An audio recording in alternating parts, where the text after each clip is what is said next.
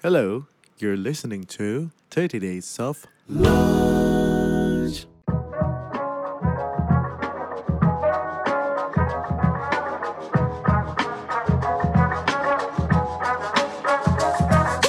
Di titik itu mengubah cara pandang gue terhadap hidup dan impian bahwa lu mimpi setinggi apa pun, ternyata masih ada kemungkinan untuk mendapatkannya.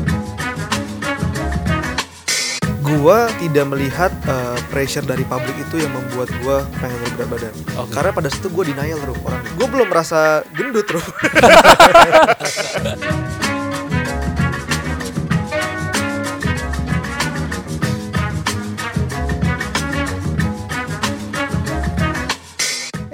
mau ngingetin aja juga nih bahwa episode ini masih didukung oleh Lenovo. Lenovo baru aja ngeluarin laptop yang kece banget. Kemarin gue hadir tuh di acara peluncurannya, diajak untuk ngobrol dan gue nyobain nih, namanya Yoga S940. Ada promo beli Yoga S940 lo dapat Lenovo Bluetooth speaker yang senilai 1 juta rupiah.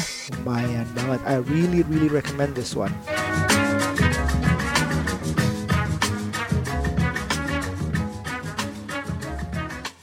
Teman-teman selamat datang di 30 Days of Lunch Lunch keempat bareng sama Biasa. Asik Yasa Singgi, seorang podcaster Ya salah satunya. Ya. Seorang apa lagi? Yang sekarang sibuknya apa paling sering? Sekarang gue baru aja menyelesaikan S2. Is. Baru aja lulus bulan lalu. Wow, Jadi banget. Oh masih muda ya berarti ya? Jangan tanya umur Lo Tapi- akan menyesal tanya umur dia Tergantung dibandinginnya sama siapa. Oke. Karena sekarang gue ngerasa udah nggak terlalu muda lagi ya Rup ya. Hmm, Karena udah masuk tahun di usia ke-25 Ya. Dulu kalau masih umur 20 gue masih berasa banget Kalau misalnya tiap datang ke acara selalu menjadi yang paling muda. Yes. Tapi sekarang di umur 25 gue ngerasa kalau udah datang ke sebuah acara Udah mulai makin banyak anak muda-anak muda yang lebih Yang- muda. Heeh, Yang manggilnya kakak. Iya manggilnya Koko. Iya. Rasanya gimana tuh? Perasaannya gimana tuh? Perasaannya gue Wah ternyata gue udah nggak muda lagi ya Ya. Maksudnya dulu mungkin pas masih muda jadi kelihatan spesial Seolah-olah lo bisa sama sama orang-orang yang lebih tua dari lo gitu kan ya. Iya, I, I get that feeling juga. Terus terus sekarang. Tapi sekarang udah punya perasaan, wah ternyata gue udah nggak begitu spesial lagi karena gue udah nggak begitu muda lagi. atau bahkan kalau lo ketemu ah, yang muda-muda jauh lebih keren, lebih sukses Ah, tuh kayak ah. ada. Gue ngapain gitu. ya dulu ya kayak gitu kan. Iya iya iya iya iya. Tapi ini jadi entry point yang menarik untuk ke obrolan kita hari ini. Hmm. Tahun baru 2020, semua orang gets older Ya, of course. dan lo jadinya ngerasa nggak sih? Biasa kan di awal tahun orang bikin resolusi. Hmm. Berubah nggak cara lo bikin resolusi ketika lo di umur 20-an? Kan soalnya masih deket nih kalau Iya, 20 ke iya, 25. iya, iya. Kalau gua Mario Iya, udah jauh banget nih, udah nggak agak inget. jauh, udah jauh. Ah. Menurut lo tuh ada beda banget nggak? Beda, Beda beda, ya? beda. Gue kalau inget-inget pertama kali gue ngerti yang namanya resolusi dan gue harus punya apa yang gue mau gue tulis itu seinget gue pas SMA 1 Oke. mungkin sekitar umur 16 lah 16an Jakarta ya waktu itu ya? di Jakarta. Lo udah disiplin nulis resolusi dari umur dari umur segitu? Iya, tapi caranya beda tuh. Oke. Makin ke sini I see. makin beda. Oke. Hmm, gimana gimana? Pas gue umur 16, gue inget gue tuh mulai pengen gue nulis apa yang gue mau. Itu gara-gara gue baca buku The Secret. Oh, Oke, Oke. Lama banget ya. Iya kan? Ah. Jadi gue baca buku The Secret dan buku itu kan ngajarin tentang law of attraction kan, Hmm. hukum tarik menarik. Dan anak umur 16 tahun baca itu kan kelihatannya keren banget ya. Wah, Seakan- tersugesti langsung. Iya. Wah. Jadi di situ pandangan gue adalah ternyata manusia bisa mendapatkan apa pun yang dia mau. Akhirnya gue mulailah rajin Oke. menulis tuh apa yang gue Hmm. mau tuh dari umur 16, 17, 18, 19. Tapi yang gue rasakan, gue sempat ada di titik-titik nggak mau nulis lagi. Hmm. Karena mungkin imajinasi udah mulai tumpul kali ya. Dan gue ngerasa udah mulai banyak realita-realita kehidupan yang menyakitkan. Men, im- imajinasi mulai tumpul umur berapa berarti itu rasanya? Mungkin umur 22, 23 kali ya. Gue udah mulai agak lebih realistis lah mungkin ya. Oh. Oke, boleh nggak sih lu kasih contoh yang lu tulis dulu sama yang lu Iya. tulis sekarang? Sebelum sebel- di ujung-ujungnya lu tumpul itu. Oke, jadi dulu pas gue umur 16 tahun, gue bikin kayak satu kertas Hmm. yang gue print. Terus kertasnya ini tuh isinya adalah foto-foto orang, kayak kolase foto-foto orang gitu, dan ada gue di tengah. Orang itu maksudnya mentor lo atau Nah, jadi- role model? Yang di sekitar gue itu adalah orang-orang yang role model gue. Gue masukin Bill Gates. Jack Ma. Warren Buffett, terus 16 tahun udah gitu? 16 tahun tuh. Nah, sampai ini. gue Lu foto apa yang lu taruh? lu Iya, foto apa yang lu gua masih taruh? kayak pin up, zaman pin up Michael Jordan ada di Nah, sampai gue ada di titik gue ngeliat foto itu gue bilang kok gue mimpi tinggi banget ya Hmm. Oke. jadi gue ngerasa ini kayak nggak realistis gitu Lo Sempet- sendiri ngerasa mimpi lo sempet ketinggian. kayak gitu gitu jadi gue sempet kerasa kayak buset nih bocah ngapain ya gue jadi kayak mikir ini anak umur 16 tahun ngapain sih bikin bikin foto kayak gini ada Iya, gue iya, di iya. tengah ada Bill Gates gimana caranya lu ketemu Bill Gates gitu kan Oke. Iya. jadi gue sempet mengalami fase itu jadi Iya. ibaratnya dulu kalau gue nulis di umur 16 tahun gue nulis seliar mungkin ya Hmm. tapi pas gue makin tua udah nggak begitu liar mungkin ya gue nulisnya lebih membumi Sorry sorry. Jadi yang dari dari foto yang dikelilingin lo itu artinya lo nulis apa? Tujuan lo menjadi mereka apa gimana? Enggak, jadi gue cuma memvisualisasikan bahwa gue bisa menjadi orang-orang besar seperti mereka gitu. I see. Dan gue satu saat bisa ketemu sama mereka. Atau jadi lo salah satu. Oh ini abis Bill Gates adalah gue, ada Iya, siapa gitu. Lo gitu kan, jadi kayak gue sejajar mereka. gitu loh. Ah. Nah, cuman nih ada cerita menarik yang jadi gue sempet kayak dulu imajinasinya liar banget Ya. kalau gue bikin sesuatu impian. Ya. Sampai gue ngerasa gue ya namanya gue di bisnis, gue lagi bangkrut, gue lagi rugi, lagi punya utang banyak. Akhirnya kan imajinasi lu tumpul tuh jadi tuh. Karena Iya. lu udah mengalami banyak realita kan. Anjir, Realita ternyata tuh hidup tuh hard. susah ya gitu loh. Akhirnya gue mulai ngerasa ah udahlah mimpi gak usah tinggi-tinggi gitu.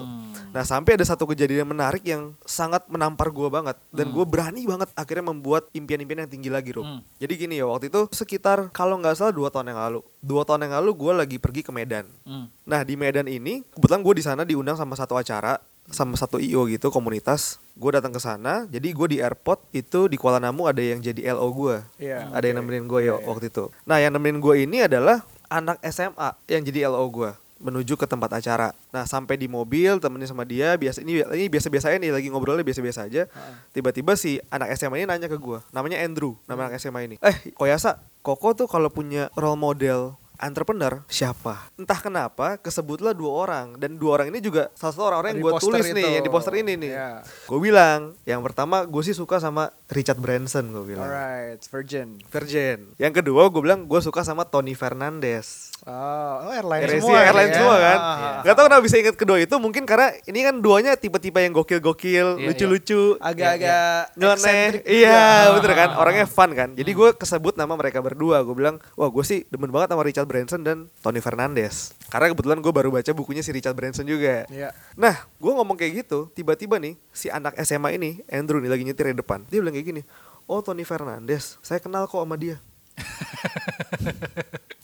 ini gue lagi di mobil ya, gue lagi di mobil ini- nih, lagi di tengah, Ah. di di bangku tengah. Dia bilang, saya kenal kok sama dia. Gue sampai Tony Fernandez cuy, lu tau?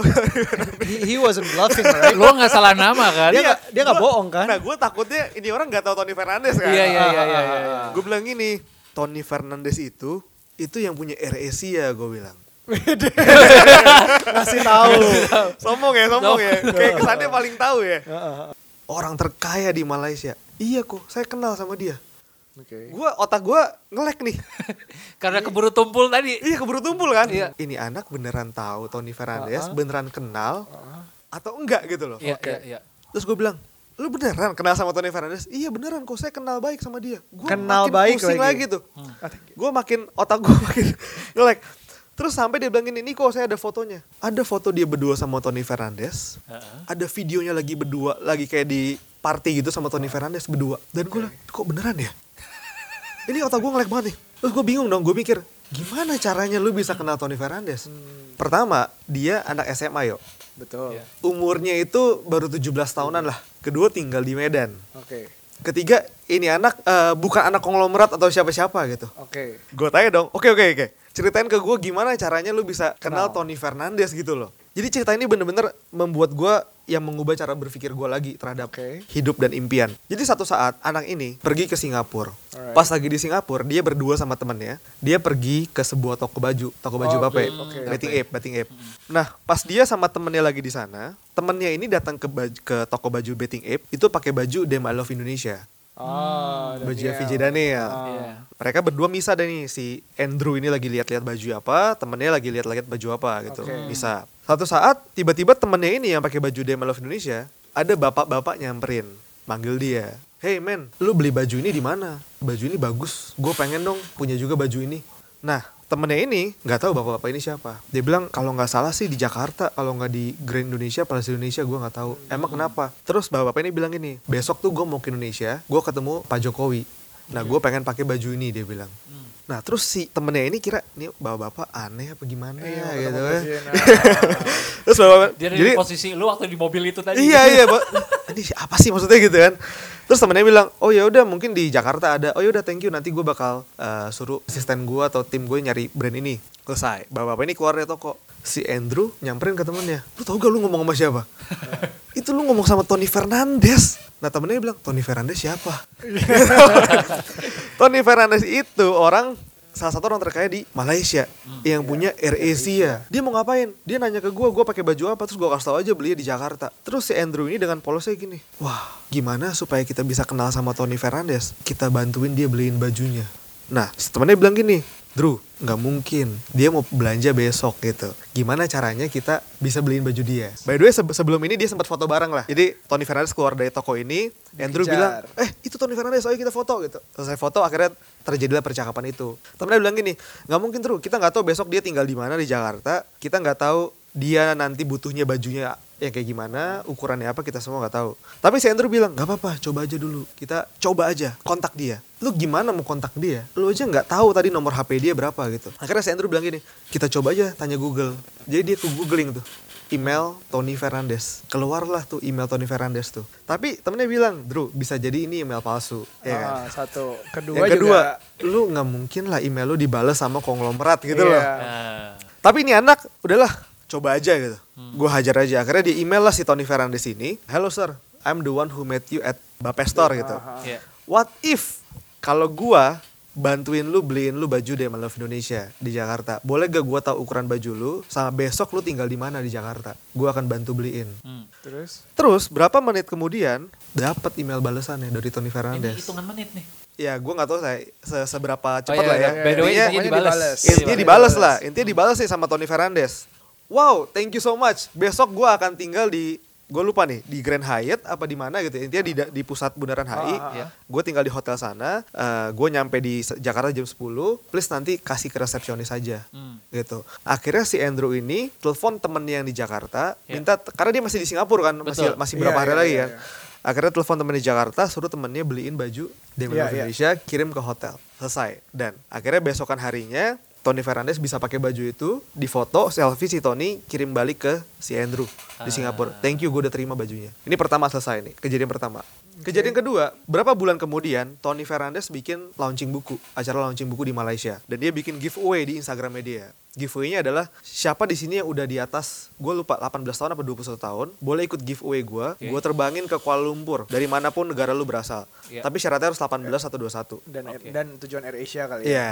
Dan si anak ini masih 17 tahun. Akhirnya si anak ini dengan polosnya dia email lagi ke Tony Fernandes. dia bilang gini, "Hello sir, I'm the one who bought you the t-shirt." gitu kan. Dia nggak minta tiket, dia cuma bilang, "Boleh gak gue tetap ikut giveaway-nya, tapi umur gue masih 17 tahun. Jadi gue cuma minta diizinin ikut giveaway-nya doang kok." Iya, iya. Iya, Gitu. iya, iya. Eh, si Tony dengan sigapnya bilang gini, oke, my secretary will contact you soon. Sekretarisnya langsung kontak si Andrew dan bilang, Andrew, lu langsung dapat undangan khusus VIP dari Tony Fernandes Ha. datang ke Kuala Lumpur. Akhirnya anak ini singkat cerita dengan segala kepolosannya berangkat dari Jakarta ke Kuala Lumpur. Kuala Lumpur. Di Kuala Lumpur dia di serve abis-abisan sama Tony Fernandes. Dikasih lihat videonya semua segala macam. Dan di situ setelah gue mendengar cerita itu, itu otak gue langsung seorang anak kecil, anak remaja dari Medan, umur 17 tahun bisa kenal sama Tony Fernandes hanya dengan sesimpel itu loh. Ini dia Googling aja. iya gitu loh. Iya, iya, iya. Googling aja. Kalau gue dengerin cerita aslinya dia nih, itu tuh bisa panjang banget, Rup. Yap, yap, yap. Karena nih ceritanya bener-bener apa ya di luar masuk akal gue. Jadi ceritanya Iya, gini, pas dia lagi di apa namanya di Jakarta, dia dapat email dari sekretaris Tony Hmm. bahwa dia dikirimin tiket ke KL ke Malaysia. Si dia kan kasih dong KTP-nya dia, paspornya dia ke sekretarisnya. Sekretarisnya Tony beliin dia bukan padahal dia lagi di Jakarta nih. Tapi karena dia KTP-nya Medan, sekretarisnya Tony beliin tiket Medan Kuala Lumpur, bukannya Jakarta Kuala Lumpur. Padahal dia lagi di Jakarta dan dibilang itu besok. Jadi lu hari di Jakarta, besok lu udah dibeliin tiket Medan Kuala Lumpur. Dan satu-satunya flight yang paling memungkinkan adalah flight yang ibaratnya cuma beda tipis 30 menit gitu. Oh, banyak-banyak. Jadi Iya, lu dari iya. Jakarta harus ke Medan dulu, Iya. dari Medan lu harus transfer pesawat ke Kuala Lumpur kan. Iya. Dan hitung-hitungan itu nggak mungkin bisa karena ibaratnya buat lu check-in lagi Iya, iya, segala iya. macam. Tapi ini anak bisa make it happen karena pesawat dari Jakarta ke Medannya delay. Justru nggak bisa dong, nggak? Oh sorry sorry Medan Oh, ke Medan Kuala Lumpur delay, Lumpur. Medan Kuala Lumpur delay. Jadi dia nyampe Medan masih ada waktu untuk dia masuk ke pesawat dari Medan ke Kuala Lumpur. Itu kata orang dulu rezeki nggak ke mana ya. Iya ke mana kan? nah iya, di iya. situ gue mulai gue ngerasa bah- bahwa ternyata nggak ada yang mustahil di dunia ini. Titik itu di titik bahwa ada seorang remaja bisa ketemu Tony Fernandes. Bener. Hanya dengan berawal dari satu kebaikan dia pengen beliin Tony Fernandes baju Dema Love Indonesia. Nah di situ di titik itu mengubah cara pandang gue terhadap hidup dan impian bahwa lu mimpi setinggi apa pun ternyata masih ada kemungkinan untuk mendapatkannya I see. gitu jadi gue sempat dulu bikin resolusi yang liar-liar sempat ngerasa ah ini nggak mungkin nih akhirnya karena momen itu gue ngerasa oke Mungkin lagi. nothing is impossible man gak ada yang nggak mungkin gitu pasti bisa aja ada aja gitu selalu ada cara-caranya gitu Kece ya. Gila. Justru ini kan ada di podcast lo ya, episode pertama. ada iya ada cerita ada. ini lengkapnya conversation sama Andrew. Benar, benar, benar, benar, benar. Gue tuh suka ngerasa gitu juga yang reality hits you, uh, kita harus bayar Pasti. tagihan, Iya. harus bisnisnya rugi lah, Iya. harus apalagi tutup bisnis tuh Ah. udah pernah ngerasain juga. Di si- Ya, kayaknya eh, gue nggak akan deh kayaknya jadi startup decacorn atau kayak gimana gitu Iya. udah itu udah menurunin banget tuh wajar. karena gue ngerasa pada saat lagi banyak masalah fokus utama kita adalah bertahan hidup dulu ya kan lu bisa bertahan hidup aja bagus deh nggak usah mimpi tinggi tinggi dulu gitu Tapi jadi justru mimpi, mimpi tinggi-tinggi itu udah ada di ha- habitat awal kita sejak anak kecil kan. Iya, Jadi benar, anak benar, kecil tuh udah kayak aku pengen terbang, aku pengen jadi superhero, Iya, aku pengen benar, apa benar, gitu. Emang segitu. Walaupun Benar. kita ngeliatnya sebagai orang tua nggak mungkin. Loh Iya. ini ini realistis aja nggak mungkin. Terus kita dengan kehidupan lama-lama makin turun, makin turun, Hmm, makin turun. betul betul It's betul. just natural kan ya kayak gitu Setuju. ya. Emang ya secara naturalnya kita makin dewasa, imajinasi kita akan semakin tumpul ya. Hmm. Anak gue pengen jadi Elsa. Karena gue harus bilang, oh gue dengerin aja dulu. Terus kalau Iya, misalnya iya. gue nggak bisa, kamu tuh nggak bisa keluarin es dari tangan kamu. Iya iya. iya. Jadi Yasa yang sekarang nih 2019 2020 apa sih resolusi lo jadinya? Atau lu sebenarnya punya bahasa lain dari resolusi? Atau lu memang menyebutnya resolusi juga? Dan apakah akhirnya kembali naik jadi berani bermimpi lagi seberapa tinggi gitu? Iya iya. Mungkin gue biasa menyebutnya impian lah. Hmm. Impian atau resolusi. Tapi mungkin gue biasa, ya mungkin gue menyebutnya impian, Impian. ya. Lebih seringnya gue menyebutnya impian. Nah sekarang mungkin gue ada sedikit perbedaan lah dalam membuat impian atau resolusi. Iya. Jadi gue baca dua buku yang sangat bagus banget, Trup. Eh, yang pertama adalah The Power of Habit, Iya, Daniel eh, Krug ya, siapa? Charles Duhigg. Charles Duhigg. Oh iya, Iya, Charles Duhigg. Duhigg. ah. Sama yang kedua adalah eh, Atomic Habit.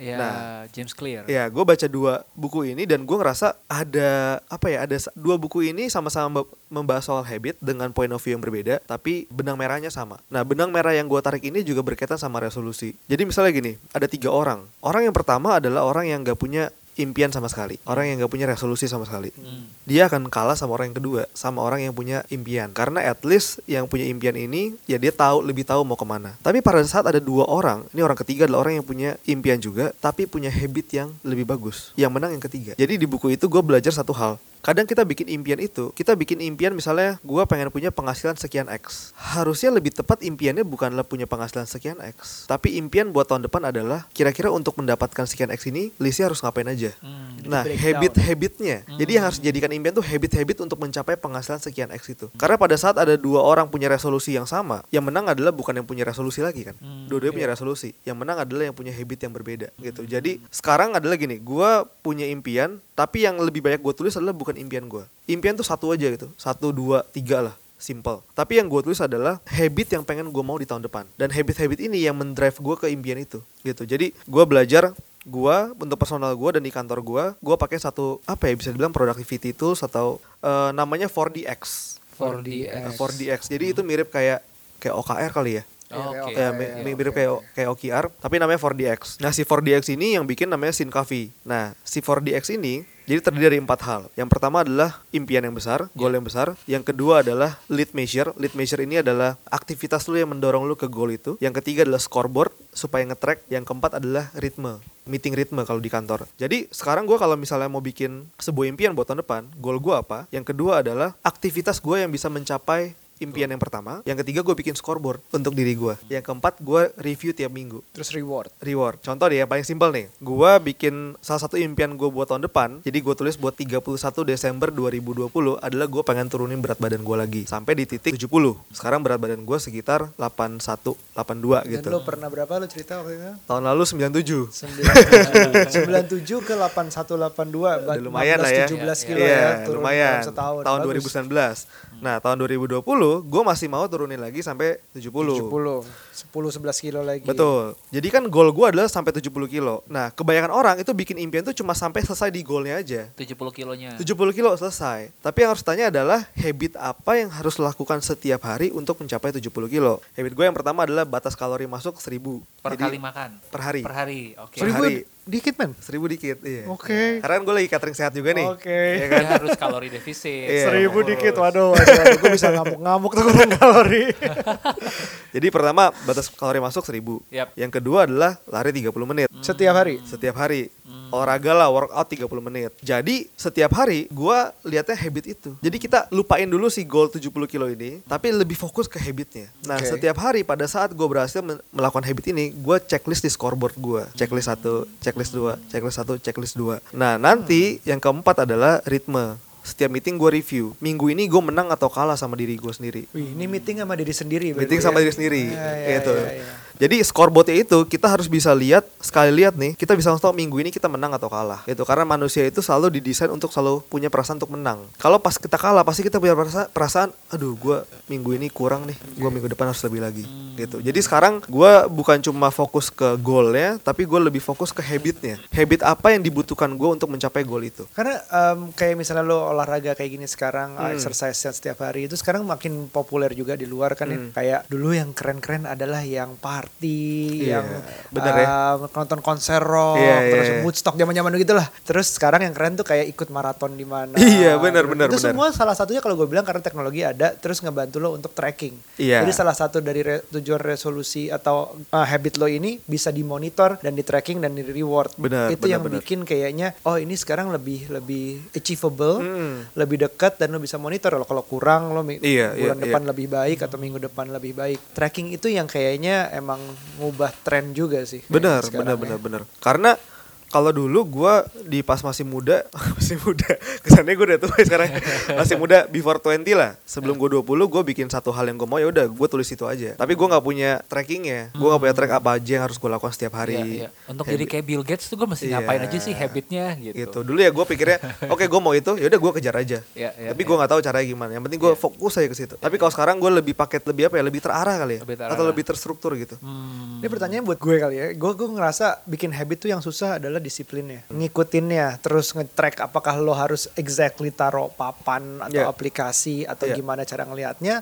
Tapi kayak Ruby juga pernah bahas tentang habit, uh, nge-track spending. Itu after few months tuh kayak udah males lama kelamaan. How do you keep that discipline going? Pertama, gue ngeliat gini, habit itu kan terdiri dari tiga. Yang pertama adalah ada sinyalnya, yang kedua ada habitnya, yang ketiga ada rewardnya. Contoh nih, sinyal tuh misalnya gini, kenapa sih gue kalau malam susah tidur? Karena gue main HP. Ngeliat HP gue gatel, gue pengen main terus. Berarti HP itu sinyal. Gue harus ilangin HP dari kamar gue. Supaya habit gue liatin HP berjam-jam sebelum tidur tuh nggak terjadi. Jadi putus dulu dari sinyal awalnya. Supaya pas kita lagi di situ ngeliat HP, gue malam-malam nih, Iya. gue nggak main HP lagi. Jadi sekarang HP gue itu gue taruh di pojok kamar. Kalau dulu gue taruh, males lah, Iya, kalau dulu di samping Iya. tempat tidur. Gampang banget dicepet. Nggak bisa tidur nih, melek. Waduh, udah, buka dulu deh. Ya kan, bisa lama lagi. Jadi sinyal yang pertama. Bisa juga itu untuk menghilangkan habit yang jelek, hilangin sinyalnya. Tapi untuk me- mendapatkan habit yang bagus, perjelas sinyalnya. Contoh, jadi scoreboard gue itu gue tulis di lemari gue. Hmm. Scoreboard gue nih setiap hari batas kalori masuk, olahraga 30 Oh manual nih ya. Manual. Hmm. Jadi gue taruh di depan Kaca. lemari gue nih, lemari baju gue. Jadi setiap hari kan gue pasti ganti baju. Sinyalnya selalu gue lihat setiap hari untuk ngelihat itu lagi, itu lagi. Jadi permudah. Tapi tapi memang gini, menurut gue habit itu tercipta di awalnya susah. Tapi pada saat lu bisa menang pada satu habit, itu ada perasaan menang tuh kayak yang nagih gitu.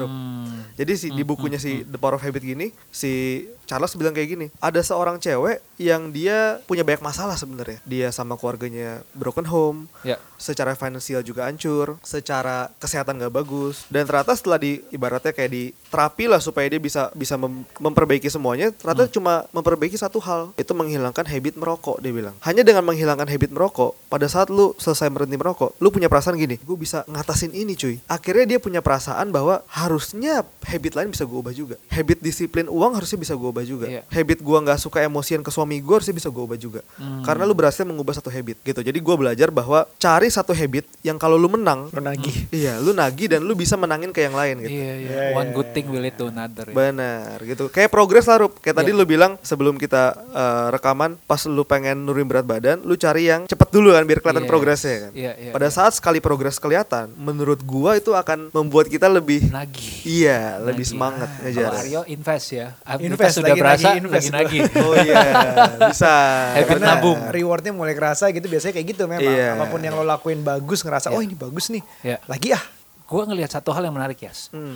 Karena gini, waktu kita ngobrol tadi, lu cerita sebenarnya dari 2019 pun lu udah lagi progres mengurangi berat badan. Hmm. Dan kejadian tuh dari hampir 100 ke 80-an, ya kan? Hilang 16 17 Iya. kilo. Lu waktu itu akhirnya bercerita nggak ke someone? Lu punya seseorang yang untuk jadi monitornya lu Oke. nggak? Untuk jadi pengingatnya lu. Oke. Karena gue ngelihat ada orang-orang nih ya, kayak Mark Zuckerberg gitu. Heeh. Dia di awal tahun selama 5-6 tahun terakhir itu dia nulis tahun ini gue mau ngapain. Dan dia cuma fokus ke satu hal. Misalnya ada tahun yang dia bilang tahun ini gue mau belajar bahasa Mandarin. right? Iya. That's it. Dia nggak Iya. punya resolusi Iya, yang lain. Oke. Gue belajar bahasa Mandarin, dia, dia taruh di Facebook. Why? Everybody can check on him afterwards. Apa kabar bro? Postingan lu di awal tahun. nah, maksud gue ada orang yang akhirnya jadi butuh Iya, pressure. Motivasi, pressure. motivasi butuh someone yang menjadi jadi kayak coachnya gua untuk ngingetin ada juga orang yang kayak gua nih kalau gua senengnya diem diem aja tapi I know Tiba-tiba. I know ketika udah resultnya kejadian pas gue ceritain tuh happy sendiri Oke. gitu Iya, iya, iya. Itu beda orang aja ya kali ya. iya iya Apa lu gimana? lu tuh gimana apa lu punya orang kayak gitu apa lu nggak perlu Kalau di kantor, gua ajak semua orang agar tahu apa yang kita mau. hmm supaya kita bareng-bareng di kantor punya satu Saling mengingatkan Iya, juga. saling mengingatkan dan punya Iya. satu tujuan yang sama. Tapi kalau gue pribadi biasanya yang tahu cuma gue sama cewek gue sih. Oke berarti ada Jadi, cewek lu juga dong Ada cewek gue. gua juga. Kalau gue pribadi, gue ngerasa pas gue lagi nurunin berat badan, cewek gue berpengaruh banyak banget. Iya. Yang bantu gue jauh lebih disiplin. Kayak gimana tuh? Jadi dengan kalau ngambekannya dia. Jadi kayak misalnya kalau gue batas kalori masuk misalnya gue bilang 1000 Iya. ya gue tapi lebih-lebih dikit 1200 nggak apa-apa lah. Ya. 1300 gue masih mau makan. Tapi kalau cewek gue bener-bener strict banget orangnya. Disiplin banget. Jadi dia yang selalu mencut gue eh nggak boleh nggak boleh. Gitu. Hmm. jadi misalnya cewek gue bilang lu kalorinya udah penuh yaudah kita nggak usah pergi keluar gitu. Wow. Jadi gue ngerasa cewek gue itu kayak apa ya? Kayak sparring partner gue kali ya. Gue punya sparring partner yang dia ngikutin gue terus gitu.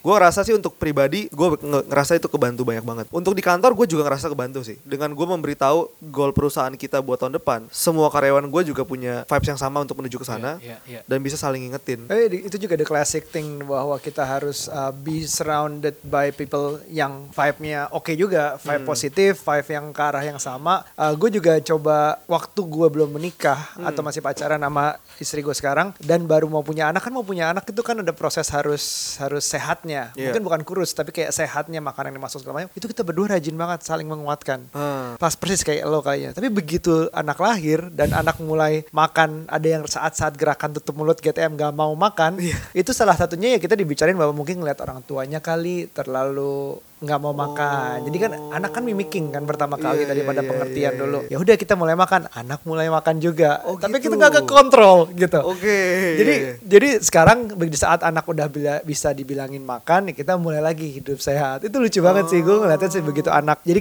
kayak surroundings itu juga penting sih. Hmm. Um, mungkin kalau Ruby tipenya yang yang disimpan dulu sampai berhasil baru diceritakan.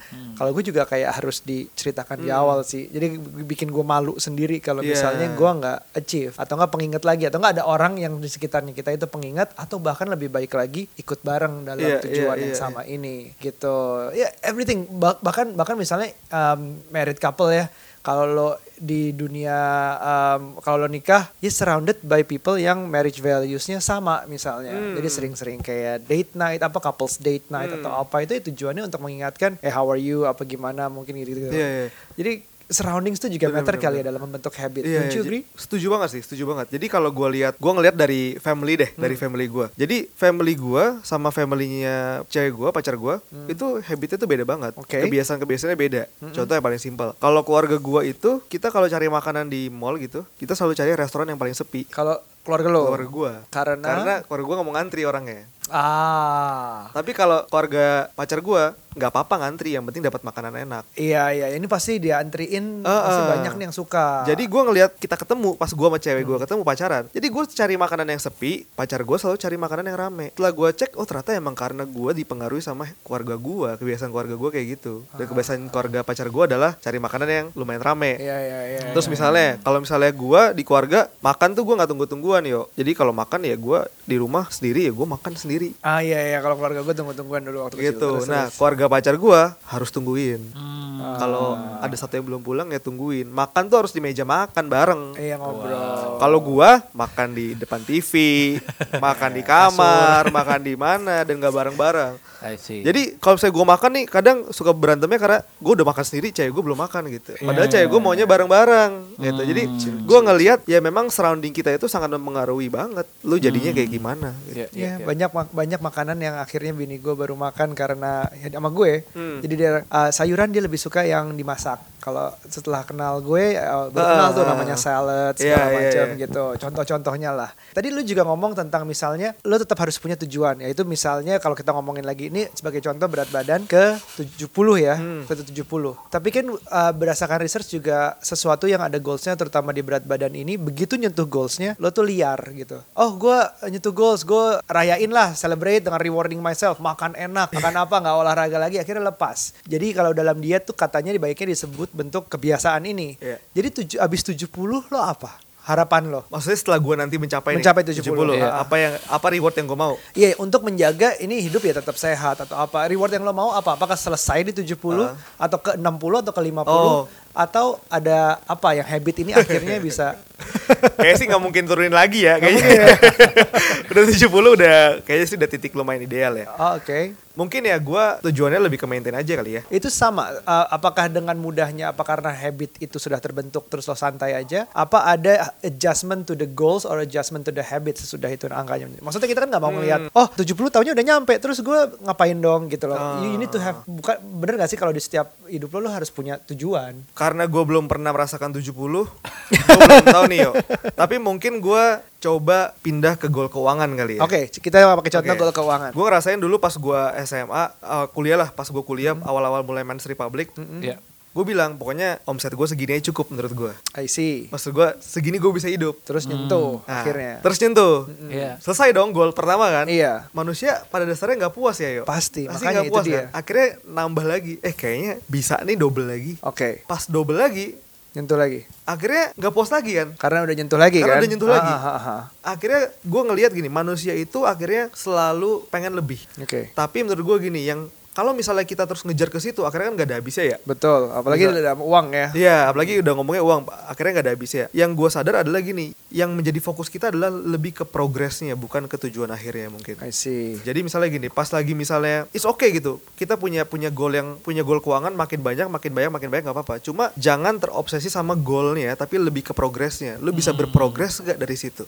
Iya, iya. menuju sih. lebih baik terus gak dari situ. Kalau misalnya masih terus positif ya nggak apa-apa. Apa namanya impact impact yang bisa lu hasilkan lebih bas- lebih besar, punya goal keuangan lebih gede nggak apa-apa. Cuma karena kalau misalnya kita selesai di situ juga, menurut gue kita nggak nggak bergerak juga ya. Gue pengen, gue gue coba pengen mikirin aja apa yang kita harapkan kalau misalnya goal sudah tercapai. Apakah kita harus berhenti atau kita mencari goal disesuaikan atau there is a bigger goal inside of Hmm. ngejar goal Iya, itu iya, sudah iya. satu goal doang gitu. Menurut gue mungkin naluri dasar manusia untuk selalu mengejar yang lebih besar kayaknya ya. Wah, oke oke oke oke oke. Mungkin sampai di titik tertentu kayak udah sadar kayak gini. Gue ngeliat gini ada orang kan ada ada beberapa orang yang me- melihat uang itu nggak begitu penting. Ada tiga orang nih. Orang yang pertama adalah orang yang mohon maaf memang dia merasa uang itu nggak bisa dicapai sama dia. Makanya dia mencapai hal, hal yang lain. Makanya dia bilang uang itu nggak begitu penting lah buat gue. Bisa jadi itu adalah pembenaran buat dia karena dia nggak bisa mendapatkan tujuan uang itu.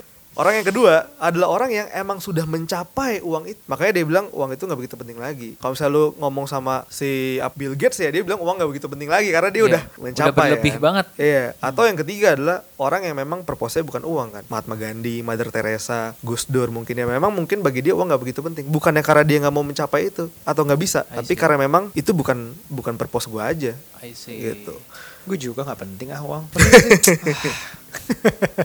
Sama gue baca artikel di New York Times Ah. um, tentang resolusi. Ah. Dia menggambarkannya dalam bentuk abbreviation SMART. Have to be specific, Oh iya sering denger tuh. Iya, measurable, achievable, relatable, dan Sama time time- based. time based. Simple sih, karena gue kemarin juga sempat tanya di stories gue, resolusi lo 2020 apa. Memang masih banyak yang general banget, Heeh. tanpa angka yang dituju berapa, misalnya harus ada angkanya, dan waktunya kapan, dan achievable apa, mungkin semua masih achievable ya. Kadang-kadang live healthier, Hmm. Ah, atau enggak read one book month Iya, iya. misalnya ya itu itu bagi gue oke it's bagus kalau gue sih buku aja susah banget bacanya cuman buku apa buat apa lo baca buku itu kayak belum spesifik mungkin ya Iya iya iya iya. tapi lo setuju Kalau gue gue nggak bener-bener mempraktekin si Smart, smart, itu ah. sih. Cuma mungkin spesifiknya iya sama measurable tadi iya ada ya iya. ah. A-nya apa tadi? A-nya Ah, achievable achievable. Iya juga, Iya, juga. ah. Gue tidak berangkat dari iya iya iya dari iya, iya. teori itu. Cuma secara nggak langsung gue pikir-pikir iya juga sih, bener tapi juga. memang dia juga berasal dari dari bukunya itu juga sih Power of Habit Ya, jadi memang Ah. payungnya mungkin ada di situ juga Ya, Iya, kita iya, iya, kita basically looking at the same thing lah ya Iya benar-benar benar. gimana Rup? Kalau gua ngelihat jadinya ujungnya kalau ngomongin soal resolusi nih, kalau kita summing up tadi, Hmm. carilah sebuah bentuk yang mudah buat kita masing-masing. Yang ngomong adalah kan ini case-nya lo berhasil nih.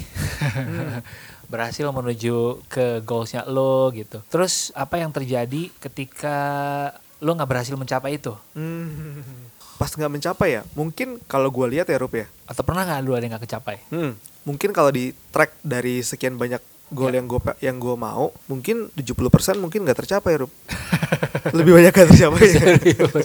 70% nggak tercapai Nggak tercapai. mungkin 70% nggak tercapai dari Oke. sekian banyak goal yang gue tulis pada saat dari gue kecil Ya. sampai sekarang mungkin 70% nggak tercapai gitu. Oke. Cuma kadang reward dari mendapatkan 30% itu lebih besar. I see. Bisa menutup kegagalan yang 70%, 70% itu. itu. Oh ini kayak visi ya, Ya, jadi lo- kayak venture capital yang berusaha, oh gue invest di sini sini sini, yang gue invest sukses itu menutupi yang gak Iya. sukses.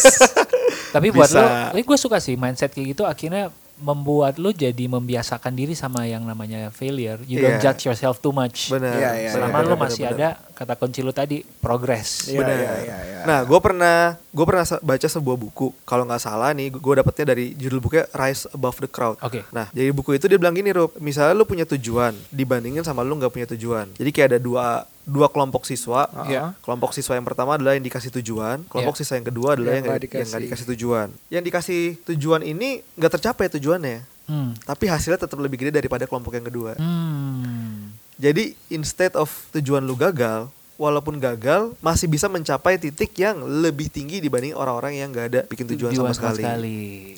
Nah, being someone yang put yourself in public, lo menaruh diri lo terbuka di Iya. sosmed, orang bisa ngelihat progresnya lo, Iya. terus eh, orang juga bisa tahu lo ngapain. Mungkin kalau sebanyak yang lo nge-share, ini sebelum lo melakukan, kalau boleh gue mau ngajak lo ke momen sebelum lo pengen ngurusin badan. Oke. Oke. Oke. Siap. Mundur. Uh, mundur sedikit. Pernah nggak sih akhirnya jadi orang yang nge-counter atau ada ketakutan lo yang berpikir, men, gue kalau makin tambah gemuk, kredibilitas gue berkurang nggak ya? Orang bakal menanyakan nggak ya?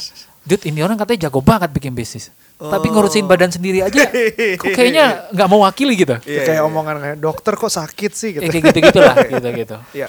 Itu pernah gak sih kayak menjadi semacam fear-nya lo dengan put yourself, expose diri lo di publik? Oke, cerita bagaimana akhirnya waktu itu gue merasa, oke gue pengen punya goal nurunin berat badan terus. Oke, Gue tidak melihat eh, pressure dari publik itu yang membuat gue pengen nurunin berat badan. Oke. Karena pada saat itu gue denial Rup, orangnya. enggak, ini belum belum belum. iya. Jadi waktu itu gue belum merasa, gue belum merasa gendut Rup. Oke, Atau gini, gue mungkin merasa gendut, cuma gue tidak bermasalah dengan gendut waktu itu. oke. Lo emang uh, gue merasa ya gue denial sama diri gue gue merasa gini nggak apa-apa gendut yang penting happy Iya.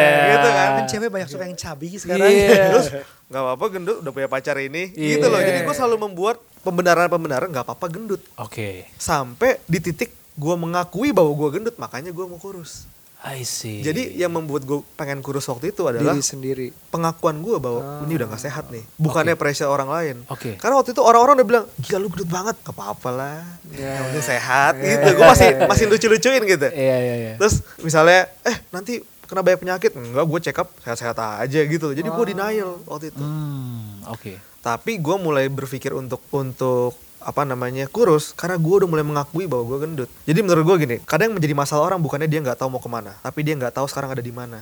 Hmm. Nah waktu itu gue nggak tahu sekarang ada di mana kan. Iya iya iya. Nah gue masih sehat. Hmm. Nah menurut gue sebelum sadar lu mau ke mana, lu sadar dulu sekarang ada di mana posisinya. Ya. Benar. Dengan sadar lu ada di mana sekarang, lu baru bisa lebih jelas mau ke mana. Hmm. Gitu. Itu penting banget tuh. I think Hmm. I think itu kuncian banget kalau lo aja nggak mau mengakui problem lo sekarang Betul. ya lo nggak akan Betul. Cuma Bergerak. Hmm. gue tetap nangkep per- pertanyaan lo. Itu Iya. terjadi ke bisnis ke gue. Kalau gue jujur gue ada punya perasaan takut gagal karena takut publik menilai gue. yes Itu Oke. tetap gue punya perasaan kayak gitu. yes Karena kan ya gimana ya kita udah tampil di publik tiba-tiba gagal, waduh malu rasanya kan. Hmm. Jadi gue tetap gue mengerti eh, pertanyaan itu dan gue merasa eh, pertanyaan itu ngaruhnya ke gue di bisnis. Gue di bisnis itu lebih sekarang gue ngeliat gini, gue di bisnis sekarang lebih takut orangnya. Beda dengan gue lima tahun yang lalu. Lima tahun lalu ya sa nothing tulus. Iya. Gue punya duit segini nih, ya gue hajar semua ke bisnis. Kalau gagal nggak apa-apa gitu, nggak ada yang tahu gue. Iya iya iya. Terus iya, iya. eh, belum punya pacar, belum punya tanggungan. Iya iya iya iya. iya. Sekarang gue setiap kali mau ambil sesuatu, gue tuh mikirnya gue kapan nabung buat nikah. Benar.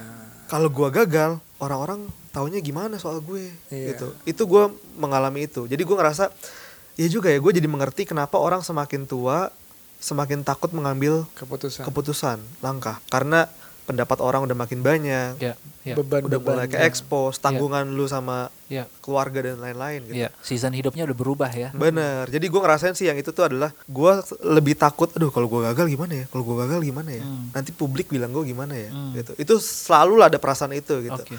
Itu perasaan yang menurut gue ya memang bener ada sih. Walaupun ya harusnya nggak kayak gitu ya. Iya, Cuma iya, ya tetap adalah perasaan-perasaan kayak gitu pasti. Gak enaknya jadi tua ya?